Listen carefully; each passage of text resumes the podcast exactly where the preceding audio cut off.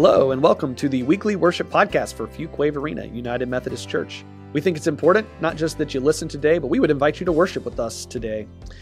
If you'd like to further engage your faith or the community around you and like to partner with us, uh, please visit our website, fvumc.org, for more information. Also, we'd love to hang out with you on a Sunday morning, whether that's live, online, or in person. Online on Sunday mornings on our website, Facebook page, or YouTube channel. You can enjoy the venue with us, which is a worship service crafted for community online, or you can join our live in person services online at 1010 for our contemporary, 1115 for our traditional. If you'd like to worship in person with us, we have worship at 9 o'clock and 1010 for our contemporary worship services and 1115 for our traditional worship. At the end of the day, we believe that when and where you worship is not nearly as important as that you worship. And so we're so glad to be with you today, worshiping together. What's up, everybody? Happy Advent! It's great to be together with you. This is the uh, the second week of Advent. The second week of Advent.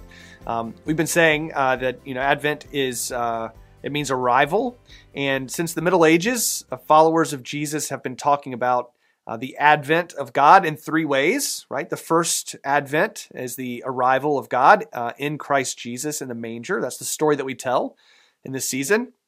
The third advent is the one that is to come, uh, sort of at the end of time when Jesus returns, the arrival of God in that way.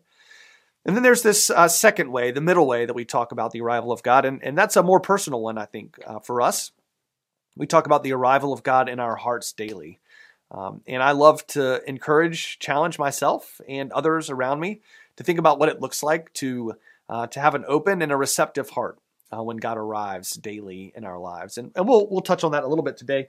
Uh, we're going to be reading the story uh, of Mary today. Uh, our sermon series this month we've been talking about uh, sort of handing down the promise from generation to generation.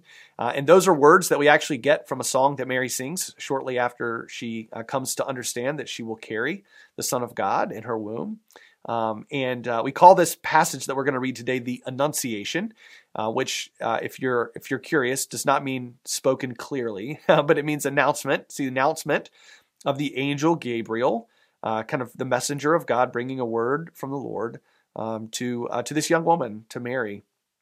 And uh, this is, I think, my my fifteenth Advent uh, as a pastor, and uh, so I feel like I have I have like fifteen Mary sermons, and so uh, the part of the challenge, you know, for me is always to try and read these stories that I know so well uh, with fresh eyes and with an open heart, fresh ears. And so I'd invite you to hear it the same way uh, for yourself this year. Uh, if this is a story you're, you're not familiar with or you're hearing for the first time, uh, you're in for a ride. Uh, and I would invite you to come back and uh, next week we're going to uh, have the cantata and it's going to be awesome. Um, we just had practice uh, the other night and it's going to be it's going to be a real gift. So I hope you'll be here. You can hear the whole story all together. But here is the story of the Annunciation, the story of the announcement to Mary. In the sixth month, the angel Gabriel was sent by God to a town in Galilee called Nazareth to a virgin engaged to a man or betrothed to a man uh, named Joseph of the house of David. The virgin's name was Mary, and he came to her and said, Greetings, favored one, the Lord is with you. But she was much perplexed by his words and pondered what sort of greeting this might be. The angel said to her, Do not be afraid, Mary, for you have found favor with God. And now you will conceive in your womb and bear a son, and you will name him Jesus. He will be great and will be called the Son of the Most High. And the Lord God will give to him the throne of his ancestor David. He will reign over the house of Jacob forever, and of his kingdom there will be no end. And Mary said to the angel, How can this be, since I am a virgin? And the angel said to her, The Holy Spirit will come upon you, and the power of the Most High will overshadow you. Therefore, the child to be born will be holy he will be called Son of God. And now your relative Elizabeth, in her old age, has also conceived a son, and is in the sixth month for her who was said to be barren, for nothing will be impossible with God. And then Mary said, Here I am, the servant of the Lord. Let it be with me according to your word. And then the angel departed from her. Now, what stands out to me, kind of above other things, uh, this time through, is I've been thinking. You know, the angel shows up to talk to a guy named Zachariah, Elizabeth's husband. Uh, we're going to talk more about him in the cantata. You can come back uh, next week. Um, angel shows up for him, for Mary. Angel shows up for Joseph in a dream in Matthew's gospel. Uh, and the angels show up uh, with the shepherd, right? And you get these sort of angelic announcements in all of those settings. But in every single setting, uh, Zachariah, Joseph, and the angels, they hear something and they decide to do something with what they've heard, but the angel or angels have left before they make their decision about what to do. It takes them a little bit of time, right? But Mary's story is different. In Mary's story, the angel gives Mary the time to give an answer. Now, that that could be for lots of reasons. One, it could be because Mary's got she's like got a little gumption to her. I like it. Right? She the angel tells her what's gonna, you know, how what's like what's gonna go down, and she's like, Well, how's this gonna work? This doesn't make any sense. The angel meets her kind of in her gumption and tells her how it's gonna happen, uh, and then waits around for her answer.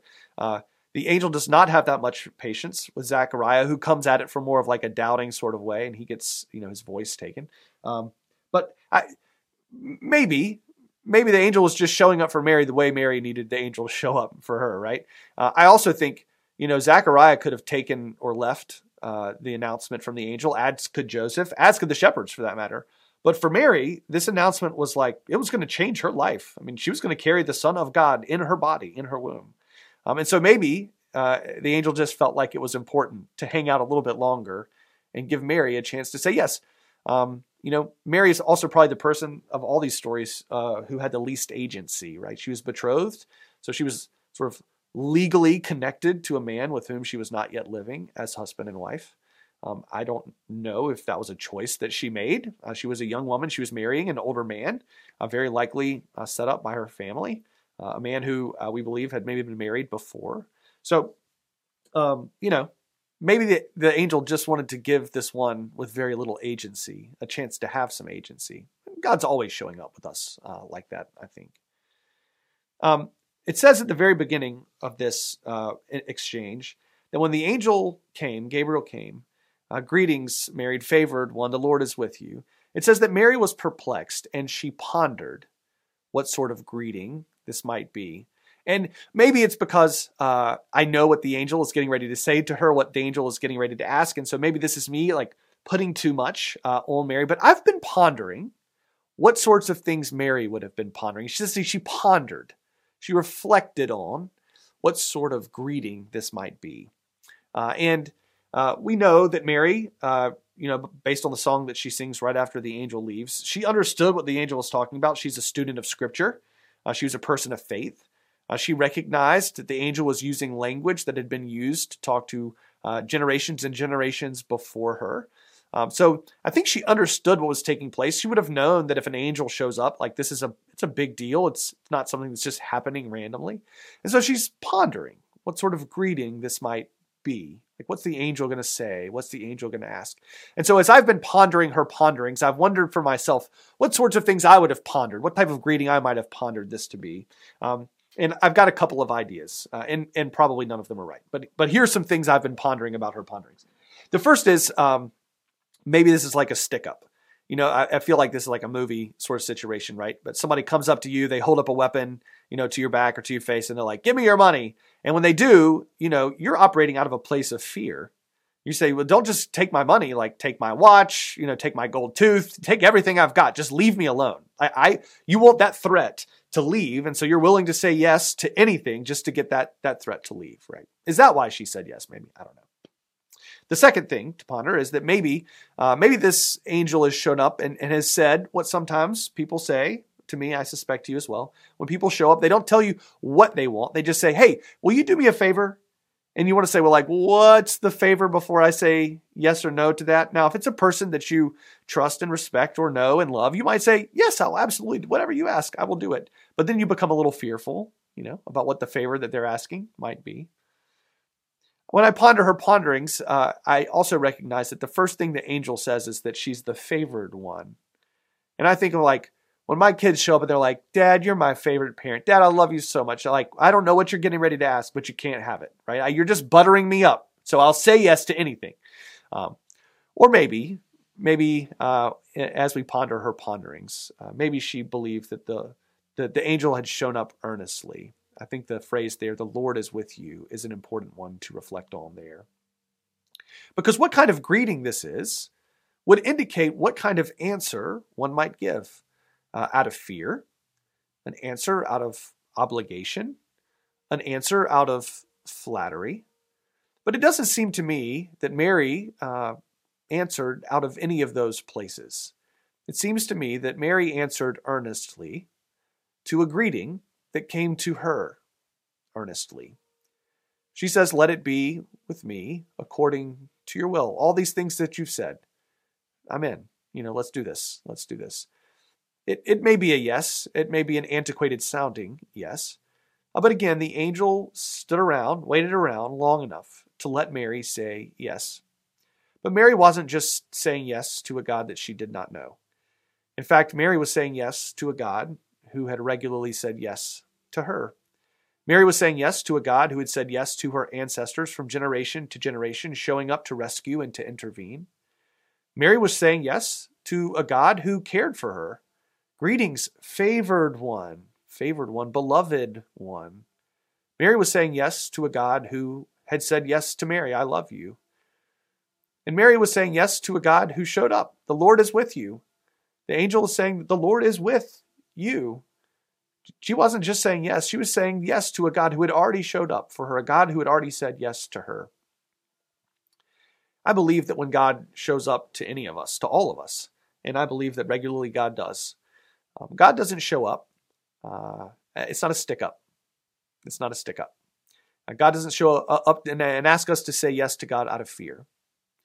I don't think that when God shows up, uh, God shows up and asks us to do something out of obligation, to say yes out of obligation. I don't think that when God shows up, uh, God, you know, showers us with flattering words so that we'll say yes to God. I think when God shows up in our lives, much like this moment, maybe without an angel, but much like this moment, I believe that God shows up earnestly and invites all of us to respond with an earnest yes. But when we say yes to God, much like Mary did, we're not saying yes to a God that we do not know. We're saying yes to a God who has said yes to us over and over and over again. We're saying yes to a God uh, who has shown up for those who came before us, our spiritual forebearers, our spiritual family tree, our ancestors in the faith from generation to generation. We're saying yes to a God who loves us even before we know how to love God back. Theologically, we would call that prevenient grace, the grace that comes before we know to earn it or to ask for it or to believe that we deserve it, right? When we baptize the child, that's what we say. Uh, that there's nothing that this child can do to earn or to deserve the grace of God. It's just that God has chosen to love this child. God has already said yes to every person we baptize. And so we're saying yes to a God who's chosen to love us before we say yes to God. We're saying yes to a God who said yes to us on the cross, right? We're saying yes to a God who um, took that love all the way to death, even death on a cross, so that uh, all the things that keep us from coming to God freely and fully uh, could be dealt with and could be taken taken care of in a way that we are ourselves not powerful enough to do. When we choose to say yes to God, and we have the agency to do so, God waits around to hear that yes from us. We're not saying yes to just any random God. We're saying yes to a God uh, who has already said yes to us. As I consider the stories uh, from people in my own family tree, uh, people in our spiritual family tree as we read about them in Scripture, um, over and over again, we hear the people of God choose to say yes to God. And one of the things that I sort of note uh, as I think about their stories and the impact of those stories on my own personal life is that oftentimes the things that matter most don't come easily, but they do come faithfully. When those who have come before me have chosen to say yes, it's not because they understood everything, but their faithful yeses to God uh, have been a choice for them. They've chosen to work with and to partner with God to experience for themselves and to be a part of God's sort of unfolding work of shalom, of salvation, of healing uh, in the world. The things that matter most don't come easily, they come faithfully. And they come faithfully when we choose to say yes and to partner with a God who has said yes, yes to us. And when we think about the heroes in our family trees, the heroes in our spiritual family tree, the stories that we read in Scripture, the stories that we tell, uh, unlike superheroes uh, in comic books who are fearless, never afraid of anything, uh, we see that that's not that's not true uh, of the stories of of our spiritual heroes. Right? The heroes in our family tree are not heroes because they are fearless. They're heroes because they trust the one who meets us in our fear. When the angel says to Mary, Do not be afraid, the angel's not saying, Be fearless. The angel says, The Lord is with you, and therefore you don't have to be afraid. You know, as a parent, a lot of times uh, I, I scoop my kids up out of a crib or pick them up off the pavement, um, and they've got a fear that I can't solve, they've got pain that I can't heal, uh, but I can hold them and I can say, I've got you, I'm here, and I'm with you. In this Advent season, that's what we believe that God is doing. God has come among us. God has arrived in this Advent story, whether it's the Annunciation of Mary or whether it's in our hearts daily. And God has said, I am with you. I am with you. And so, whatever it is that we're up against, uh, we don't have to enter into those things fully understanding everything that there is to understand. We don't have to enter into those things uh, perfectly fearless. Uh, we have to simply say yes to the one who meets us in our fear. Say yes to the one who has been saying yes over us uh, since the day uh, God breathed breath into our lungs. I'd like to end with a prayer uh, from one of my favorite prayer books. I read from it often, uh, both in my own personal devotional life and then you got to deal with it uh, on Sundays often. But um, it's Walter Brueggemann, and it's a, a he's a uh, Old Testament theologian. This is one of his prayers. It's not an Advent prayer uh, necessarily, but um, I think he he wrote it in July, so maybe it was Christmas in July. But um, Here's the prayer, and I'll leave it with you as a prayer for you this week. You are the God who is simple and direct and clear with us and for us. You have committed yourself to us. You have said yes to us in creation, yes to us in our birth, yes to us in our baptism, yes to us in our very awakening this day. But we are of another kind, more accustomed to perhaps, maybe, we'll see, left in wonderment and ambiguity. We live our lives not back to your yes, but out of our endless perhaps. And so we pray for your mercy this day that we may live, yes, back to you. Yes, with our time. Yes, with our money.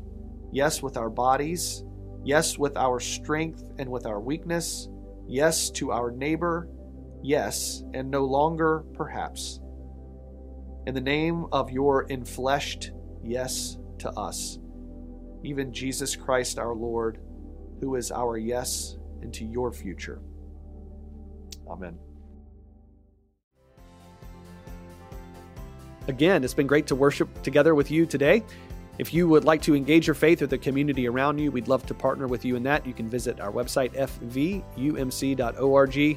to find out more information on what that looks like or to reach out to us, I'd like to extend another invitation for you to come and join us online or in person on Sunday mornings live. Uh, and while you're on our website, uh, again, if this is a regular place that you find spiritual sustenance, we'd love to partner with you as we serve our community here in the greater Fuquay-Varina area. Um, fvumc.org slash give would help you uh, join with us in all of the wonderful work that happens in and through this family of faith here at Fuquay-Varina United Methodist Church. It's been great to worship together with you, and we look forward to doing again soon.